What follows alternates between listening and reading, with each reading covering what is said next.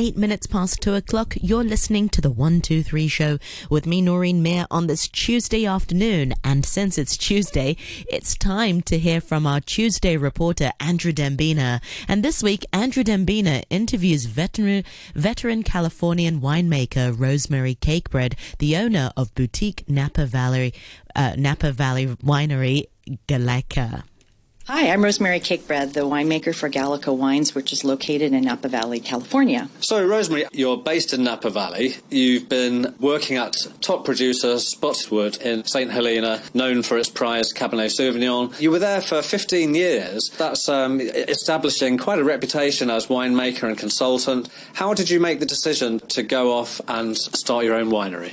Let's see. Um, I, first of all, loved my experience working at Spottswoode, uh, making wine and uh, managing their vineyards. What a dream job and uh, uh, just an amazing vineyard. Mm. I decided I'm always kind of pushing the envelope and wanting to do new things, new experiences. So I decided in 2006, one of the things I really wanted to do was make wine for myself. So all of the wines that you've produced so far would be in a style and using varietals that you would like to be drinking yourself? Exactly. So I love Cabernet Sauvignon. And I cut my teeth. My very first job in Napa Valley was working for Inglenook. And so I started with Cabernet Sauvignon. I then went and worked in the sparkling wine world for seven years. I worked for Mumm Napa Valley. I had a great experience there, and then I came full circle back again uh, to Spottswoode making Cabernet Sauvignon, and that is the wine that I make the most of. It's our flagship wine for Gallica. So Cabernet Sauvignon is a varietal that most people who are familiar with Napa Valley may think of, but you have chosen some other varietals. Um, you're doing a Grenache Syrah Mourvèdre blend, Rhone Valley kind of blend, and also an Albarino White, a straight Grenache that uh, that I tried recently in Napa Valley myself. Are you deliberately wanting to try things that people may not be associating Napa Valley with? Sure. I love experimentation. I love learning more, and I love making wines that I enjoy drinking mm. uh, myself. So, in addition to Cabernet Sauvignon, as you said, we only make one white wine. We make an Albarino. We make a 100% Grenache. All of our wines are single vineyard, so um, the salespeople tell me uh, there's too many of them, but I really enjoy single vineyard wines yeah. from organic vineyards. And you do actually take some of your grapes uh, from outside of Napa Valley, don't you? Yes, I do. While I'm firmly committed to Napa Valley, I live in Napa Valley. I love it. I've been there since 1979. I do enjoy wines uh, and making wines from other areas. So, for example, mm. the Albarino that we make is from a three, four hour drive away from where we live in a place called Calaveras. And then also, I make some wine from Sonoma Valley. In Napa Valley, um, we grow primarily. 60% of the fruit that is grown in Napa Valley is Cabernet Sauvignon mm. or the Bordeaux varieties. So, in order to make some of the wines that I wish to make, I've had to seek them other places.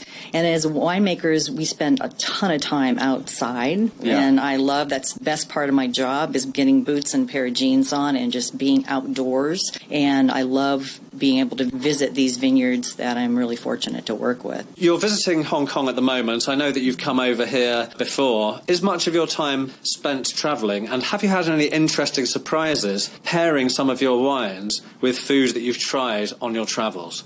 Well, I'm not a very good cook. In fact, in our family, my husband Bruce is the chef. He makes 99% oh, ah, of the really? food. He does. But I love to eat and I love going to restaurants, and that's one of the beautiful things that you have here in Hong Kong. You have an abundance of great restaurants. So um, I really enjoy coming to Hong Kong, and I travel um, a bit. It's really important for me to be out in the market and understand and see what's going on in the rest of the world and see how we stack up and, mm. and what our competitors are doing. So, yes, I do a fair bit of travel. I'm always learning about foods that can go with our wines, and that's a really important component because, after all, we're selling wine, but people want to know how to enjoy them them. For example, with the Albarino, I'm always yeah. learning new things, and it's surprisingly that goes very well with most Asian foods, and in fact, Cantonese food, Chinese food, and the flavors that come from things with soy and ginger and mm. seafood. So yes, I would say I'm always always learning and appreciating uh, food from different regions. So um, with the Albarino, it's the wine that we make that has the highest amount of acidity. It's lowest in alcohol, mm. and I think for those reasons, and it's very floral in its presentation, and I think that's why it makes a beautiful accompaniment to most Asian foods with you know things like ginger and fruit flavors and soy and things salty and, and right. salty, a little touch of sweetness. Now, you mentioned your great cook, your husband, Bruce Cakebread. he was heading up Cakebread Cellars until retiring from that last year. How was that, being in charge of different wineries? Was there any competitiveness uh, uh, uh, along the way? Well, uh, uh in a very subtle way. No, we're each other's uh, biggest fans. Um, and I really love the wines that he makes and what he does on a much larger scale. And he's my my, you know, he's really my biggest champion as well. And actually, we don't really talk about wine too much at home. We have other things that are part of our lives. So we try to leave work, you know, at work and just to enjoy each other's companies. We have a beautiful garden. We have vineyards. We have mm. children. We have grand- grandchildren now. So plenty of other things to talk about. Plenty of other things to talk about. yeah. yeah. So Bruce Cakebread, um, he stepped back from uh, his day-to-day job, which is yeah. being the president of Cakebread Cellars, and and he's kind of transcended into. Um, there's another president of the company. He's continuing to do all the international marketing. He's still very active with the Napa Valley Vintners. He's on some outside boards for University of California. So he's still very busy. As a uh, roving ambassador for the wine region, as you are right now, visiting Hong Kong, being on the road, um, what can you tell us that excites you about wines being made across Napa Valley and maybe a couple of the bordering areas, Sonoma and other neighbouring regions? What's exciting about Napa Valley now? You know, I've been making wine in Napa. I've been there since 1979 was mm. my hmm. very first job, and so I've seen lots of changes. Yeah. And there's a lot of excitement going on right now. We're seeing new vineyards that are being replanted, and we're learning a lot about climate change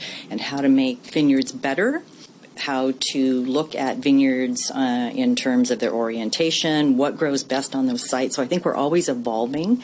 And I'm really excited to see there's a lot of younger people coming into the industry, you know, kids that just graduated from various universities that are coming into the mix and they're bringing their new ideas and new energy. So I think that's really positive as well. And I think that the wines are just getting better and better. There was a period of time where I thought the alcohol and oh, the wines were maybe a bit too high, yeah. maybe the wine's a bit too big and, and rich. Yeah. And I think that we've learned from our competitors and we are kind of dialing it back. We meaning sort of the collective we. And I'm really pleased. I've tasted wines from the 15, 16, 17 vintages. Yeah. And I think that they just stand um, out in the crowd. And I think that they compete with any wines in the world right now. So it sounds like the future is bright from what you're saying with sensitivity that's being used in winemaking, with some of the young blood that's coming in. What about the fact that we do hear about, you mentioned climate change. Is there um, much being done about keeping the vicinity safe as possible from fire? Is that all happening to preserve all this? Sure. One of the things I think we can be really proud of, and I think the Napa Valley Vintners uh, certainly are instrumental in this, is uh, Napa Green. So we have a very high percentage of vineyards and wineries that are part of the Napa Green movement, whether they're certified organic, biodynamic. So all these changes are, are really positive ones. And then I think on the vineyard front, new plantings, um, they will really be sensitive to climate change in terms of orientation, trellising, water use, whether you use shade cloth, whether we use misters. All those things are really going to speak to higher degree of wine quality. And finally, then, Rosemary, um, what do you have planned to keep your different interests alive in producing wines that you personally think that you're going to really love? So, in the uh, 2019 vintage, every vintage I love to do something new and we're always trying to learn, trying to push the envelope a bit. The 2019 vintage, we made an estate rosé. So we've never, I've never made yeah. rosé before, and we didn't want to just do a Saignée rosé. We wanted to make a rosé where we actually took the grapes and pressed them whole yeah. cluster, and then barrel fermented them. So ah. um, it's uh, dry and it's in barrels, and we're going to bottle it in March. So uh, it's really exciting and it's fun and it's beautiful. it's so beautiful to look at the color. Exciting. Yeah, so, so exciting. that will be released next year. I hope we see some of it in Hong Kong. We hope to bring it here. Thanks very much, Rosemary. Uh-huh. Thank you. I really enjoyed talking to you today. And that was Rosemary Cakebread speaking with our food and drink reporter Andrew Dembina on this Tuesday afternoon.